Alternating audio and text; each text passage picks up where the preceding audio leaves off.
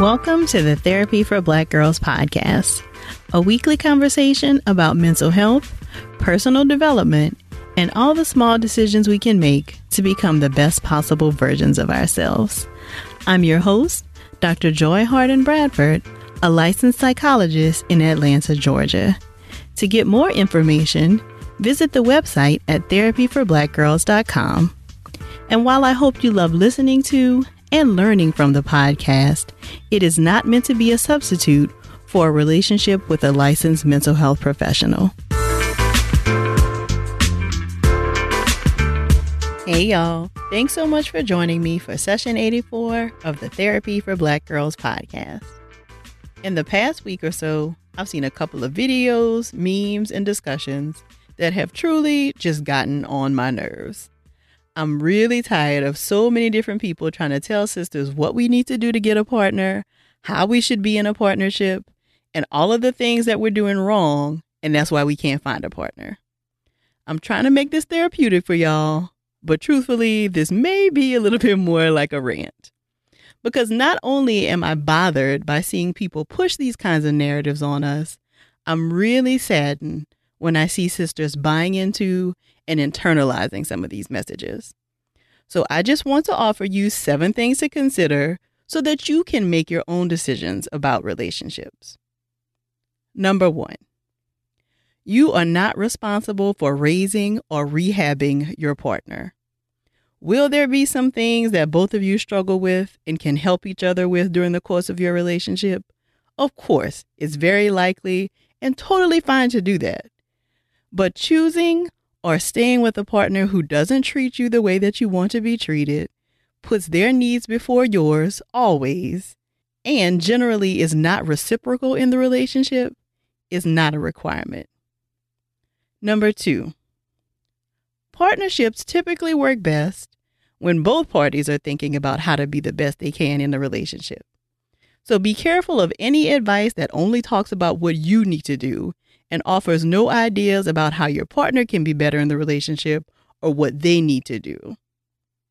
Number three, think carefully about whether it's praise when your partner commends you for putting up with their stuff.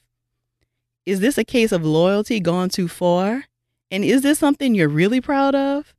How much did you actually lose in the process of supporting them? Number four, what worked for one person in finding a partner may not be the same thing that works for you, and that's okay. Likewise, what works for one person's partnership may be very different than what works for you. Hashtag relationship goals are best set between you and your partner, not by what's trending on Instagram.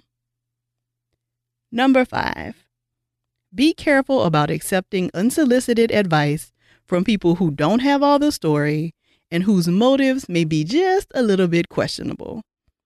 A lot of times, the advice given may be what's best for them, but not what's best for you. Number six, work hard at choosing yourself so that a partnership feels complementary and not necessary.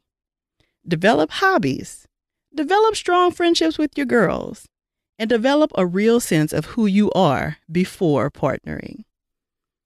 And number seven, you are lovable, worthy, and totally amazing, regardless of your relationship status. Having a healthy partnership, if that's what you choose, can be great, but it doesn't define you or make you more worthy, even though that's what society would have us to believe. So, like I said, these are just a few things to consider, but I'm curious to hear what else you would add to the list. Share them with me on social media using the hashtag TBG in session. And y'all know it's a holiday week, so we have plenty of time to have a really lively conversation about all of this. Don't forget that this is the last week for you to grab the early bird pricing to join us in the Yellow Couch Collective.